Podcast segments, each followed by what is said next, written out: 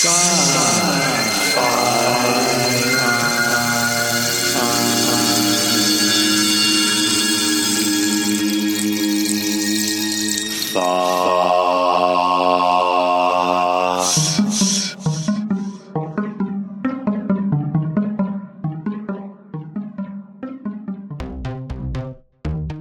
I'm Kat Richardson. I'm also K.R. Richardson. I write strange books that meld mystery with science fiction and or fantasy and then go off in weird directions and I hope you'll enjoy them. This is a continuing episode of a series about Kat Richardson's Blood Orbit. Cool. There we are. Hey, that's a show, Kat. Thank you. Yeah, oh, that was fun. Glad I got Yeah, to. I'm having fun. Uh, I've been reading a lot of books that make me go, "Wow, I hadn't thought of that before." so that's. I hope everybody's going to go out and do that. Anyhow, Yeah, yeah. No, it's a, it's a, it's a. Oh, it's crazy. I, I pick up some of these books from the 1950s, and they're just awesome. So, I mean, they can be bad too, but but I, I picked up like a. He was the original Hugo Award winner, and uh, I, I'm totally spacing the guy's name right now. And uh, I oh, should know and I don't. Bester, Alfred Bester. So oh Alfred- God, yeah. yeah. And and I didn't read the the one that won the Hugo Award, but he I read the like his second or third book, which was he only wrote like three books, and uh, his second. Yeah, uh, was the stars my destination? Thank you, you got it, nailed it. Yeah, and then the demolished man. I haven't read the others yet. Uh, Oh, it's weird. He's I'm a. trying to. I can't remember the third one. I was so. I had so much fun reading the the stars my destination. It was like he had so many interesting, weird ideas, and he kept like you know he kept up the rate throughout the whole novel. There would always be this new reveal Yeah. of something going on in society. He just did that so well. Yeah. Well, he's another one of those examples of someone who's talking about what's going on in his current society, but embeds it as science fiction so that people can go, "Oh, it's just science fiction. It isn't real." I kind of got maybe some of that, but I I'm too out of the loop on what was on his mind in the 50s, so I yeah. I I can only guess, right? so I need more context just to really map that out. Yeah, the fact that they still stand up and are still interesting books, God, 70 years later, is Right. kind of amazing. The other writer I think is really underrated from that from that era is Kornbluth. Oh, I haven't read him. Okay. I'm trying to remember his first name. But it's Kornbluth with a K, Kornbluth. Oh, And golly gee. A lot of his stuff is kind of funny, but it's funny in a way that makes you go, oh my God, that's terrible. he's, he's, he invented this. Uh, oh, golly gee, I can't remember the name of the darn thing. Um, uh, wrote, is uh, the, the book name and the yeah, I author's can't. No, I can't remember Kornbluth. I can't remember the name of the book, but it's about an advertising executive, Okay. um, and he gets stuck with writing ad copy for some weird controversial stuff that at the time doesn't seem like a big deal and he ends up getting arrested and sent off to this weird penal colony uh, where eventually where uh, they grow and this was in the 50s they grow artificial meat in vats Mm. Because this way you don't have animal cruelty, but you can still have chicken. So there is this thing called Chicken Little, and it's just this ever growing giant chicken breast what? in a vat.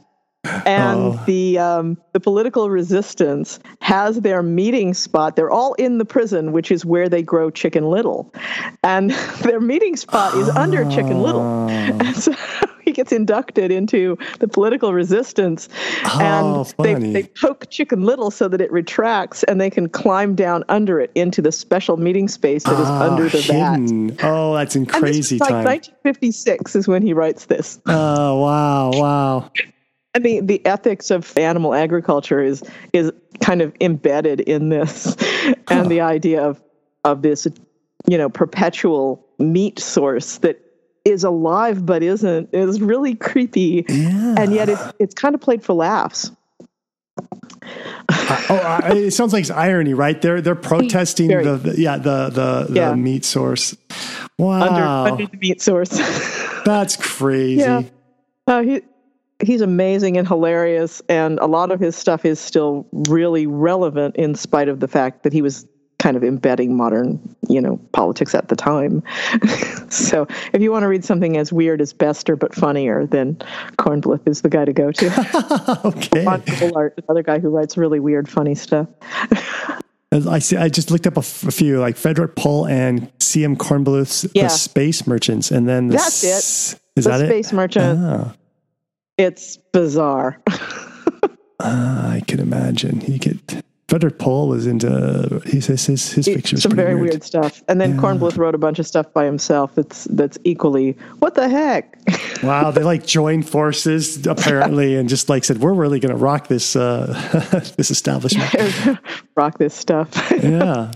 Oh, I'm starting to remember now. The, the, the stars, my destination. Like, yeah, there were some interesting things. Like, okay, well, okay, let me. it's the- it's been ages since I read it. I've never read science fiction that just out and out made religion look like a crazy talking thing, and only the poor or disenfranchised followed it. You know, got in, were into Yeah. that stuff. That was really interesting because Richard Morgan did that a little bit in Altered Carbon I with want with I, Catholicism. Well, I, I don't. I didn't get the sense that it was like they were crazy though. So Richard K. Morgan, they were just like Yeah. it was like they were like you know you could be respectfully. Uh, how do I say? You could be a respectable person be religious, but in in the stars, my destination, you had to go underground because people thought you were quite the weirdo. You were a whack job, yeah. Right. Why would you do that? exactly, exactly. And then yeah, I'm trying to think of the other the the well the prison system. I don't know if that was social commentary or not. That was kind of interesting. And uh, you know, you, when you have this the ability to like teleport, they had a when I think of that. I mean, I felt like as a writer, if I wrote that, I'd be so frustrated trying to think of ways that I couldn't be abused to make my book not have uh, plot holes because, you know, because he had to like think that he must have thought about this for freaking a long time because he talked about having mazes in front of, in, in people's, in front of people's houses. So you couldn't spatially know where you're at and you couldn't jaunt into people and rob them. And then he actually did eventually show society where, where there's like people using it for bad, you know, they would jaunt in and rob people whose locations they could get into. to and, get uh, into, yeah. It, God, it's been a long time since I read that book. squatters and all that. So long. But he took that, he did take that one thing and then he mm-hmm. really like worked it all over the book. And yeah, He tended to do that where he would take one little idea and just, you know, put it all over the place in all kinds of weird iterations and stretch it almost to the breaking point. It's kind of a Besterism, I guess. it makes me think of all those guys from the Golden Age and how a lot of them are being rejected now because what they wrote was was from a very specific viewpoint. And of course politically and socially things were very different. And so a lot of it is kind of like oh don't read that. It's terrible. It's like some of it is uncomfortable. Some of it is you know not where we would sit politically or socially now. But there's still some interesting things going on with how how they focused on ideas and how they expanded them and how they talked about technology and and the directions in which they speculated are sometimes very different than what we think about and what we speculate on now. The science fiction continues to be interesting and bizarre.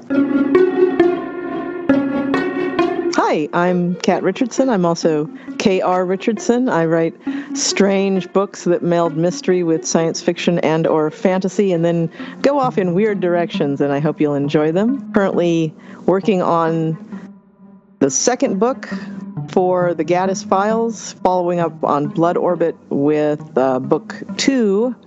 And I'm hoping that all of you will go out and read some new form of science fiction or fantasy that you haven't read before. And hopefully it will be Blood Orbit, but it could be anything. Go read something that makes you go, wow, I haven't considered that before.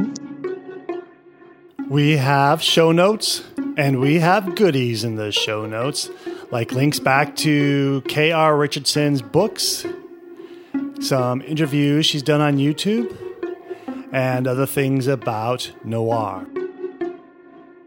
Where are the show notes? The show notes show up in your podcast player right there for easy tapping in the palm of your hand or into your laptop.